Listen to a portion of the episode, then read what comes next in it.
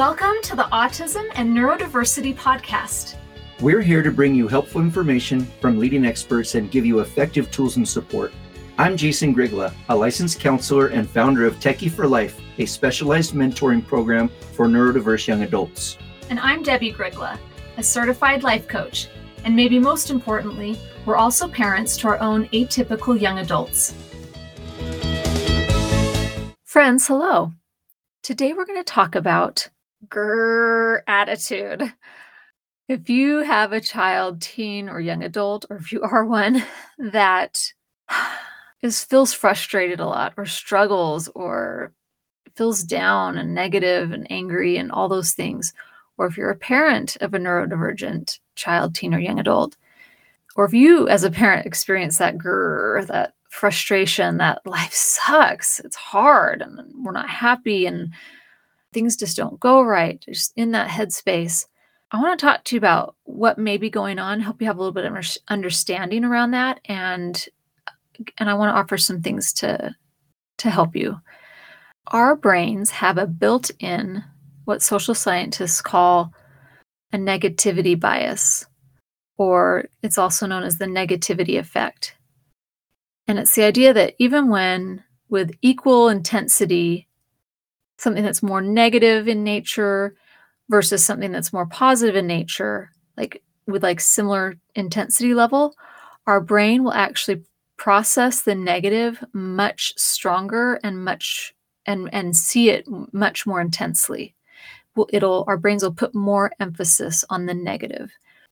And we, we actually saw this um, when i worked in a salon years ago worked at a high-end hair salon and and we had someone come train us and they they, they would talk about how um, if a client leaves the salon and they're really happy with the service that you provided, like they love the haircut or the color you gave them, and and they're really happy with it, they might tell one or two people about it.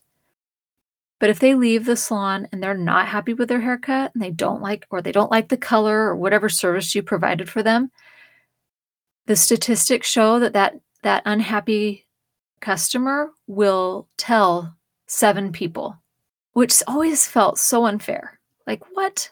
I do a good job and you you might tell one person, but if I do a service on you and you're not happy with it, you're going to go tell seven people. Word spreads quick if someone's not happy with your services. And so we would work extra hard to, you know, obviously keep clients happy and and do good work and and and then encourage the ones that are happy with what you do to to share share and tell others. But that's that's a really i think great example of that negativity bias um, where it's like oh my gosh i had a bad experience. I got to tell everybody and warn them so they don't go get a bad haircut you know from the stylist right? But you have a good haircut and you're like oh yeah great. Just not as important. And the theory and, and some of the idea behind why our brains have this negativity bias is because evolutionary evolutionarily speaking if a tiger jumps out and you're not aware, you don't protect yourself, that tiger's going to eat you and you die. So the brain has developed to continually ex- scan our environment for possible danger because you know yeah great good things happen that feels good but if something bad like a tiger eats you you're dead and you can't ever experience good again and the job brain's job the number one job is to keep you alive so the brain puts more priority on negatives or danger. And the challenge is, is like that's so great, kept us as a species more alive and and populating the earth. But in our modern times, there aren't tigers jumping out at us. There's not the level of like life-threatening, dangerous things at every turn, statistically speaking. And so what does the brain do? It's still scanning the environments for negative. And so instead of like a tiger could be behind that bush to eat me. It's, oh, there could be a mean girl behind that bush and she might say something mean and hurt my feelings. Now, I'm not going to die because a mean girl says something mean to me, but it's going to hurt and feel bad and feel terrible. And my brain treats it to the same level of like, I'm going to die if someone does that. Someone judges me or embarrasses me, makes fun of me. And so when you think about that negativity bias and our brain's natural like tendency for that, then you look at someone that's neurodivergent and their brain has not developed, or their brain is developing or has developed a little differently than the general population. And there's specific ch- challenges with being neurodivergent because of the neurotypical world that we live in. It's designed for neurotypical brains. There's inherent challenges that come with that. And so, for a lot of our neurodivergent children, teen, and young adults, their brain is off operating in a con- constant low level stress state or high level, right? But on the lookout for danger and struggling because they're maybe developmentally behind, maybe academically behind, um, socially, emotionally, they might be behind. Uh, maybe they don't fit into the social group, and it's very scary to the brain to be separated out from the social group. In evolutionarily speaking, that meant harm or death if you're not with the group because there's protection with being in the group. And so their brains are registering a lot of danger and then there's lots of times actual danger like bullies and and people taking advantage of them and maybe just like even just simply being distracted. They're they're um, can be in harm's way. So when you understand that it's easy to see where a lot of our neurodivergent kiddos are in that grr, life sucks, it's hard state of mind. And their brains really are heightened for finding and looking for possible danger. oh my gosh, this is terrible. This thing happened, or it's not what I want. And then they just like really go right back into that sort of trauma limbic system, um, lower brain stress response, fight, flight, freeze response. And then as parents, same thing. We're highly aware of our kids struggling. We're highly aware of problems. We worry about our kids. And when you have a kid that has extra struggles or challenges, I think we get extra protective and and want to keep them from dangers and anything in the environment or situation that could cause more stress to our kiddo, we're, we're hyper vigilant about that. We want to protect it. We naturally want to keep our child from from more pain and suffering. And the other thing that happens with negativity bias is if you're really in it and and like indulge in it and practice it, often by no fault of your own, it's just kind of how your brain's been. The brain will even see things that uh, negative things that aren't even there, like it's anticipating danger that isn't there, or it's it will read situations as a problem when it it might not be. But we are so on the lookout for danger that we're like, that's what we're focused on um, there's a shadow there that might be a tiger like just anticipating danger that it, it's not there. I see this a lot too with like if we feel like a teacher isn't doing what they should be doing or some like the school or supports you know people um, if, if they're not giving our kid the things that we that we think they should be giving them we get really like the stress response to it really upset worried um, kind of the mama bear jumps out and we're trying to protect our kiddo. So I bring this up number one because my gosh, it's understandable. It's it is hard and there is challenges and your brain is designed to to to be focused on and aware of the problems and the challenges, the negatives out there. But it's not the whole story. If I give two haircuts and one client loves it and one client doesn't love it, is it really fair to have a 1 to 7 ratio of like response to that? Is that really a true picture?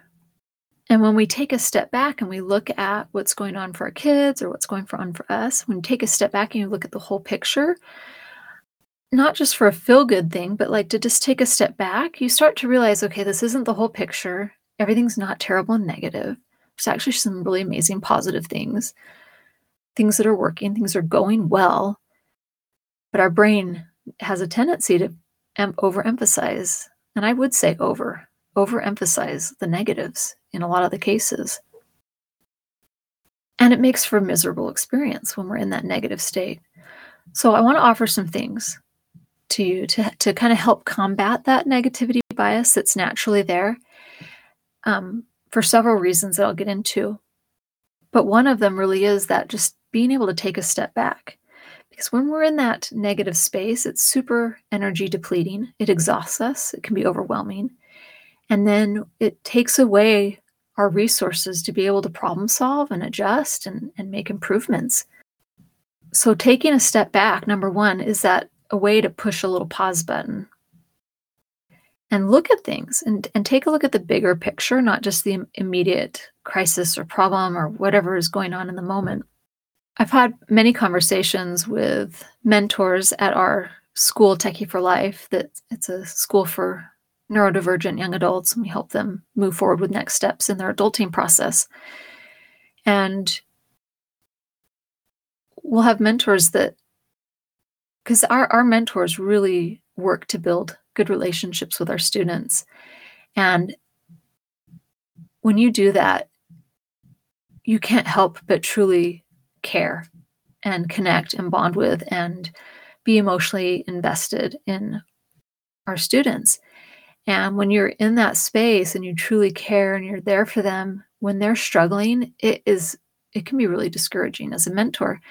And I've had many conversations over the years with mentors that, oh, like when one of the students is struggling or they've had a setback or they're maybe backsliding on something or, you know, and they're just so just like struggling and feeling like, gosh, is anything I'm doing even helping? Or it can be a really discouraging place to be.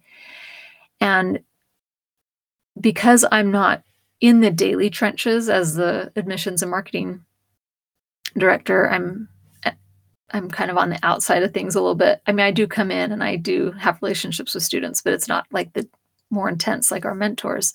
I come in and teach life skills and things like that, do coaching, but like our mentors are in the daily trenches walking with our students through life. And because I'm a little bit more on the outside, I'm able to see like I come in and I'll be like, wow, like I, it's just more readily apparent to me that like growth that our students are having and progress they're making. And so I've had many conversations with mentors that when they're discouraged, I'm like, yeah, but do you remember like just a few months ago when da da da da da, right? Like s- something was going on or they were struggling with something and they've overcome, or look how far they've come. And or it'll be like, oh, they're they're struggling in this class and they haven't turned in their paper and now they're all stressed and they're shutting down and starting to crash and oh no. And it's like, yeah, but remember when they first came here and they they couldn't do school, they they failed out of college, but they're they're doing it now. Or this is their first time to take a college classes. Like this is a huge win. This is a great, great problem to be having. Because they're in school, they're actually having this problem even. Or if it's their first job and they're struggling in the job and it's like yeah but before this job they never had had a job before. This is a, this is huge progress that we're even in this place. Like look how far they've come. Or if they're struggling socially it's like oh this is like before they came they were just in their room or, or living in the basement all the time and never had any friends to even have a conflict or a struggle with. So i'm able to see that because i'm not in the trenches. And and I want to offer to you that taking a little step back and, and looking at that bigger picture can be really helpful. Help you realize, oh, it's not just terrible. Look how far we've come. Look at the growth. Look at the progress. Yes, we've had times where they backslide in the past and then they move forward again. It's it's not all terrible and woe. Woe is me. Yes, it's hard. But that little pause to take a step back is super helpful. And then one of the biggest things that I've found to be helpful in sort of combating that grrr attitude that that our kiddos can get into or that we as as parents or mentors might fall into is a gratitude practice. And you've probably heard that and lots of people talk about it but i won't i want to share with you why it's so valuable when you're parenting or a neurodivergent child teen or young adult. Because of that negativity bias our brain is hardwired for the negative. A gratitude practice, a daily practice, can help combat that, can kind of help balance out, can be that break up that seven to one negativity ratio, like with a hair client.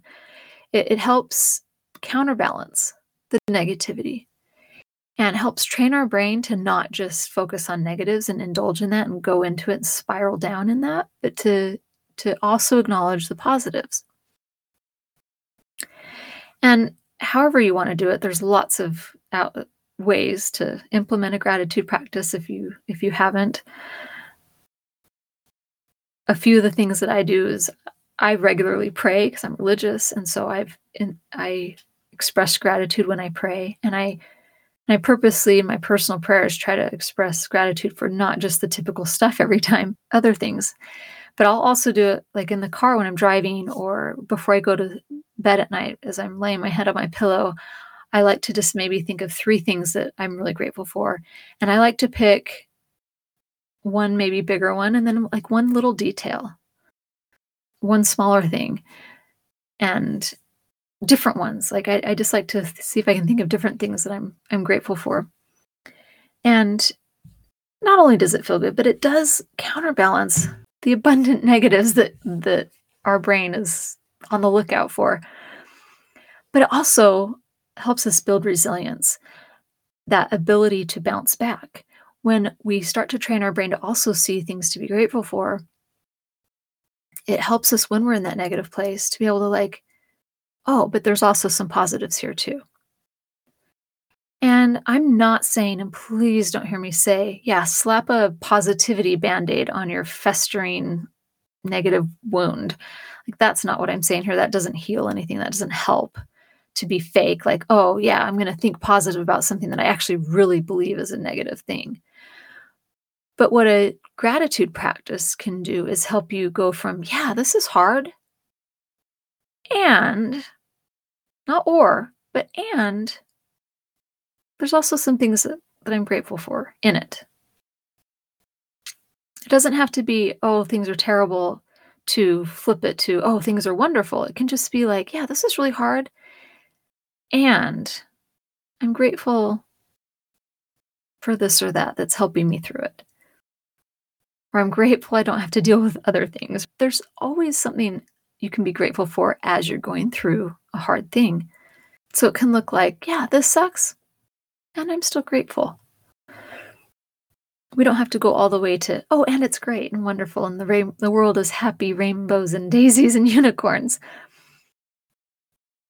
So it a gratitude practice can help serve us to sort of counterbalance those neg- that negativity bias, that built-in natural tendency of our brains. It help us ba- bounce back and have more resilience. It can actually help us feel more supported because we actually start to acknowledge and be grateful for the supports we do have, even if we don't have all the supports we want. There are supports in your life, I promise you. And so being able to, to see those and acknowledge them, not take them for granted, a gratitude practice helps train your brain to take a little pause and see the whole picture and see see all of it, not see the negative and see the positive. And one of the real big benefits too is if we're as parents and mentors practicing gratitude daily and training our brains, we're modeling that for our neurodivergent kiddos that it's sometimes harder for them to get there. And as we do that and we express it and share it and, and make it a part of us, a lot of our neurodivergent kiddos have very black and white rigid thinking, and it helps them be able to sort of see the both. Like you can be black and white, right? It, it, it doesn't have to be all or nothing, it can be something in the middle. Um, it can be both which it can be a challenging concept to get because that black and white thinking often feels very protective to the brain. But when we're able to hold space for both, like, yeah, this is hard, and there's things I'm grateful for in it at the same time. We share that with them. It helps to soften some of that rigidity, helps them see beyond just black and white and see more color in their life. And overall, it's just a, a way to improve quality of life. I mean, everybody benefits, I think, from a, a gratitude practice. But when you're looking at our neurodivergent young people and, and parenting them, I think there's added benefits to that space of like, yeah, it's hard. It is. And I feel you. And I'm so grateful that I get to be here with you in it, that we're not alone going through it together. Um, this was something that really helped me when we were working to have our family to to be able to adopt our three boys and then doing infertility and in vitro to have our girls it was a lot of work to get each one of our kids. I mean, doing foster care and then like deciding to adopt, and then it takes another year and a half, two years before the adoption is finalized. It's a long time to like feel like at any time your hope of adopting this child won't work out, that something could happen. And doing infertility, that that's a whole up and down emotional roller coaster, not knowing what's going to happen. I mean, I would sit in that that doctor's office and hear people talk about how they were on their third and fourth in vitro cycle and not getting pregnant and i we didn't have the money to do that. Like we got we to conceive dana we had one shot at it. Like that's all the money we had and it was just one shot and it was like oh boy. And i just decided you know no matter what happens i'm just going to be grateful that we actually have the money to to go in and do this. And every step of the way i'm just grateful to be a little further or a little closer to possibly having a baby than i was before. And that that gratitude feeling of like i'm just going to be grateful for where i'm at as far as i'm getting. And if if it doesn't work out, I'm just grateful that I had an opportunity to try. Um, it, it saved me and it helped me be able to be resilient through that process. And uh, when we finally you know, had a baby, well, even with our our one son that we got when he was three and he wasn't potty trained, it took him about a year. Um, obviously, because he had trauma and things going on, it just you know you have to work through, so through some things to be able to potty train. But I was like the happiest poopy diaper changer you'll ever, ever find because a poopy diaper, and yeah, obviously it's stinky and gross, and it's not my favorite first pick of things to do in life to wipe poop off a bum. But changing a poopy in my mind meant I had a child to change a poopy for.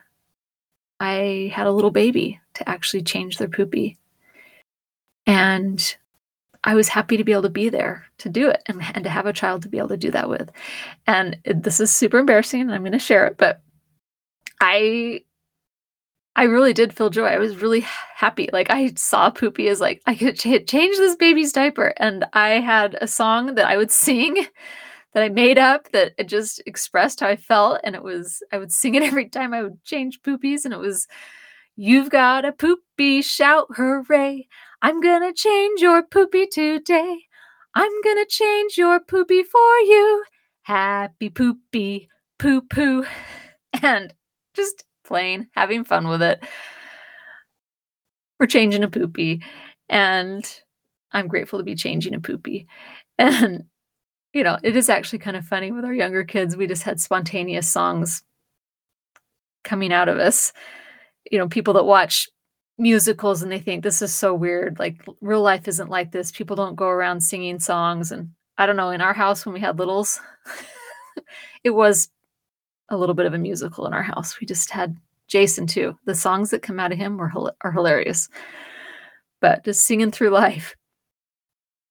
I mean, but gosh, why not, right? Like if you're not singing and laughing, you're crying. So I, I pick singing more of the time. But a good cry can feel good too.